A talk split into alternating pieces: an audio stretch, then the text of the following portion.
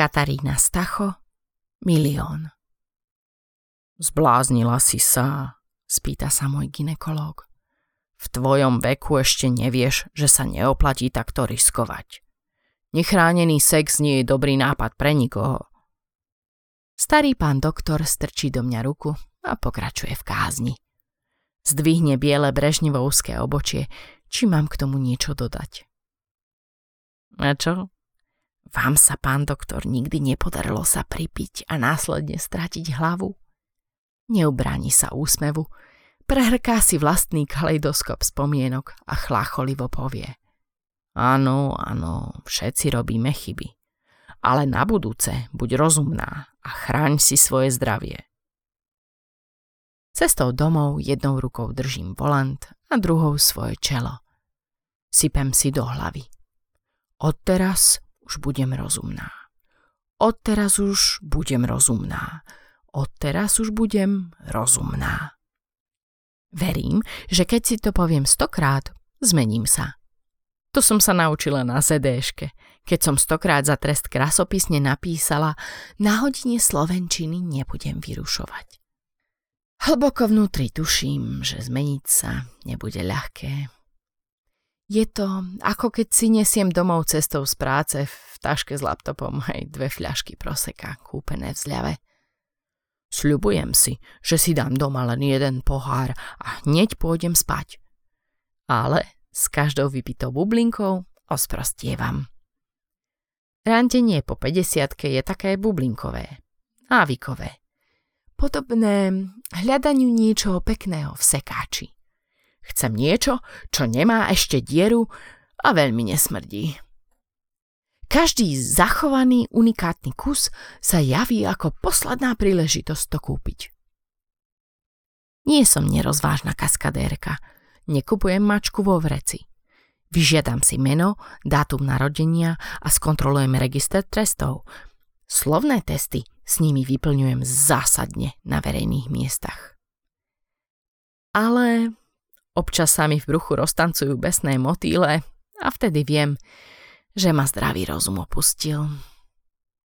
So slabúčkým odhodlaním byť odteraz rozumná si nakoniec večer spokojne prehodím nohu na krvavo červenú perinu v mojej zamatovej posteli kráľovskej veľkosti.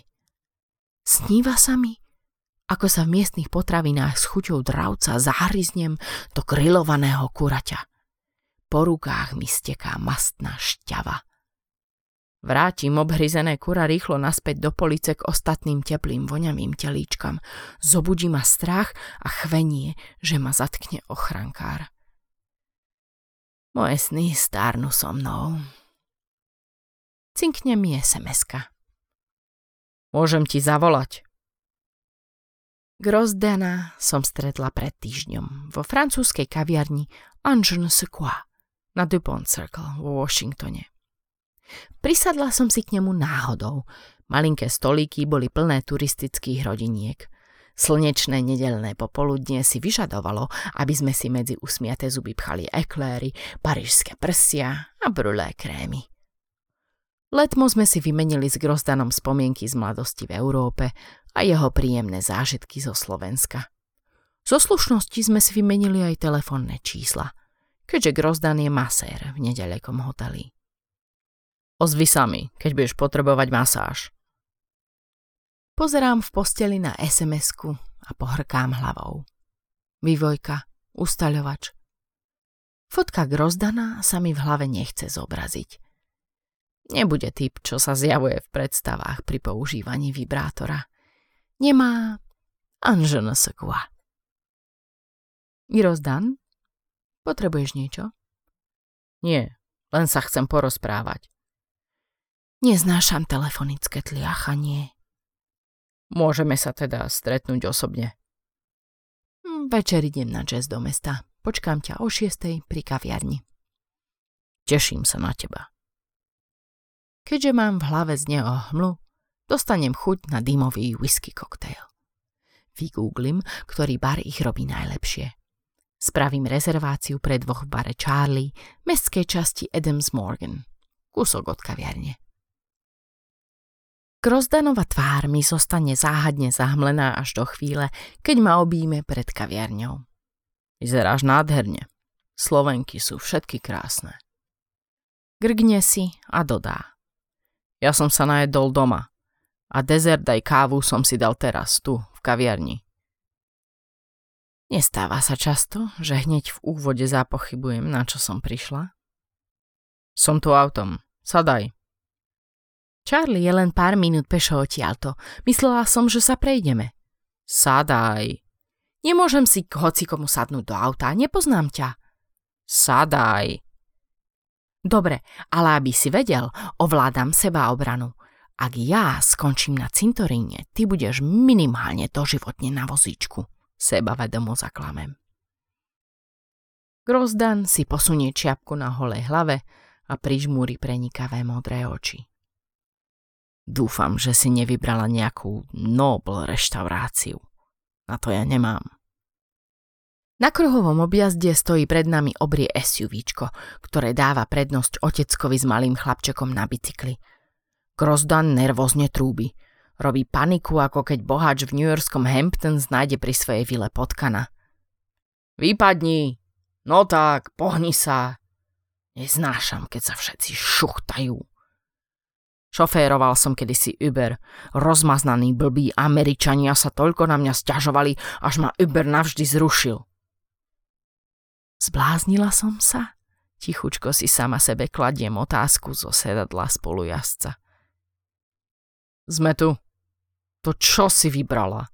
Tento bar má hroznú obsluhu. To nie je náš bar. Charlie je o blok ďalej. Vystrelím z jeho auta ako z Alcatrazu a zabuchnem dvere. Priblblo sa usmievam a pohupujem sa v sandálkach. Grosdan polámanou angličtinou dohaduje niečo na parkovisku s chlapíkom v žltej uniforme. Musím sa otočiť a vysmiať sa do kabelky. Chlapíková menovka Milión fikadu skončí v mojich poznámkach. Hm, mám čudné hobby, zbieram smiešné mená. S úsmevom veľkým ako otlačok od šťavnatého melóna sa otočím k zamračenému Grozdanovi. Nenechám si to pokaziť. Verím, že v bare bude fajn. Z Grozdana som ale taká nesvoja, že si ani neobjednám plánovanú začadenú whisky. Vyberiem si hneď prvý koktel z tabule nad barom. Hm, nech je to rýchlo za mnou. Gin s mandarinkovým džúsom, prosekom a našľahanými bielkami. Berman mi povie, že je to osviežujúce, ale dosť sladké. Mm, je mi to jedno. Grozdan si prekvapivo objedná to isté. Barman ho rovnako ako mňa upozorní, že je to sladké. Grozdan nepríjemným tónom zopakuje, že to chce. Za pár sekúnd pristanú pred nami na bare dva nevinné džusiky s kvetinkou. Grozdan sa napije a nepríjemne zúži hadie oči, ako keby vypil odlakovač na nechty. To je nechutné, Barman mu doporučí iný čerstvo namixovaný elixír. Pred Grozdanom pristane nový pohár. Si sa zbláznil? To chceš, aby som sa potil a pil v tomto teple zázvor? Keď si konečne odchlipne z chladeného bieleho vína, rozhovorí sa. A už nejde zastaviť narcistickú lavínu slov. Grozdanov brat Stojan prišiel brigádovať ako študent z Bulharska do nedalekého Ocean City plážové mesto so zašlou slávou. Ošúchané bary už podopierajú len po starších majiteľov po starších aut značky Corvette. Hranolky s octom prebíjajú vôňu oceánu. Stojanovi sa tam zapáčilo. Zostal v bare aj cez zimu a potom ešte jedno leto a jednu zimu. Po troch rokoch, ako jeden z 50 tisíc imigrantov ročne, vyhral lotériu na zelenú kartu. Jeho mladší brat Grozdan mal neuveriteľne rovnaké šťastie o dva roky. A tak bratia žijú spolu v malom byte. Stojan stojí každý deň v populárnom bare na streche hotela W, hneď vedľa Bieleho domu. Tento výhľad je spomenutý v každej turistickej príručke a Stojan je tam šťastný. Grozdan je pravý opak. Nadáva na všetko. Balkánska negativita sa v jeho vnútri rozpína ako smog v indickom lahore. S každým jeho slovom sa dostane z neho von malý obláčik dymu. Dusí ma. Potichu si oblizujem mastné prsty z vyprážaných zelených paradajok. Už ani nevládzem počúvať príbeh o jeho životnej láske. Stretol ju dva týždne predtým, než sa vysťahoval z Bulharska – Dva roky behal hore-dole medzi kontinentami, milovali sa, chceli mať spolu dieťa, nepodarilo sa im to. Ona sa nakoniec vydala za iného muža, ktorému nevadilo, že si požičali na výrobu dieťaťa maternicu inej ženy. Úplne sa zbláznila, nikdy nepochopím, prečo to spravila. Zagratulujem v duchu neznámej žene, že si vyriešila svoju túžbu po dieťati bez grozdana. Dooblizujem si prsty. Lavína ma zavalila. Končím. Grozdan má ale ešte v zásobe ďalšie neatraktívne triky. Ukáže mi excelovskú tabuľku na telefóne. Iba 11 ilegálnych masáží za mesiac. Mizerný zárobok. Mestskí byrokrati, kreténi mi ešte neposlali obnovenie licencie. Nasleduje povinné ochkanie nad fotkami brata, bratrancov, sesterníc, mami aj tatu.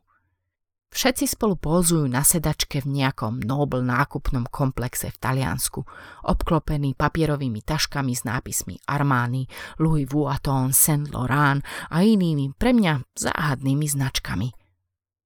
Mlčím, lebo neviem, čo v tých taškách môže byť. Nikdy som v takom obchode nebola. Možno sveter s véčkom, vyrobený z myhálnic malých detí. E, ja už pôjdem. Ráno ma zobudila požiarna sirena o pol piatej. Vtedy ja obyčajne zaspávam. Celé noci sa prehadzujem v posteli a pozerám YouTube kanál texaského kouboja, ktorý čistí krávské kopytá. Vyťahuje z nich klince, kamene a kusy dreva, ktoré sa im zakliesnili medzi zrohovatené prsty. Ukľudňuje ma to. Grozdan sa spýta barmana, či mu môže orazítkovať parkovací lístok. Milión mu slúbil, že mu vráti 20 dolárovú zálohu. Barman sa čuduje. O ničom takom nevie. Počul ale o niekom, kto takto vyberá peniaze od ľudí na prázdnom parkovisku a potom zmizne. Grozdan si dá ruky dole z baru. Rozpúká bublinky v klboch prstov. Pomaly. Jeden po druhom. Na obidvoch rukách. Podrž mi telefón. Idem si umyť ruky. Za chvíľu som naspäť. Vráti sa po dlhej chvíli. Dohadujeme sa o tom, kto zaplatí. Odmieta, aby som ja zaplatila svoju časť. Mračím sa, že on nerešpektuje moje želanie. Ešte aj vráti barmanovi nezaplatený účet, lebo argumentuje, že sprepitné nemá byť automaticky pripočítané k účtu. Jeho body sa prepadajú hlboko do mínusovej priepasti. Prebieha trápna slovná výmena. U pandémii sú všetci čašníci nenormálne drzí. Zavriem sa na záchod. Mám chuť sa spláchnuť. Keď Grozdan konečne nasadá do svojho auta, zakričí. Chcem ťa ešte vidieť. Mohla by si ma aj k sebe pozvať. Pustím si do uší Always Happy od Grand Mass House. Zašomrem si. Aká som rozumná. A vykročím do krásneho večera. Na druhý deň sa slastne prebudím v mekej, širokej posteli, do lenivého, upršaného sobotného rána. Bosými nohami precúpkam do kuchyne. Stlačím gombík na Nespresso kávovare. Mám čas presne na 20 klikov, pokiaľ sa naplní moja obľúbená šálka hnedou penou. Slastne vleziem naspäť do postele a siahnem po telefóne. Zo stránky lokálnych novín Washington Post sa na mňa pozerajú písmenká. Čítam ich znova a znova. Včera večer v Adams Morgan neznámy páchateľ zastrelil muža v žltej uniforme, ktorý zrejme nezákonne vyberal parkovné. Trasúcimi rukami hľadám meno obete.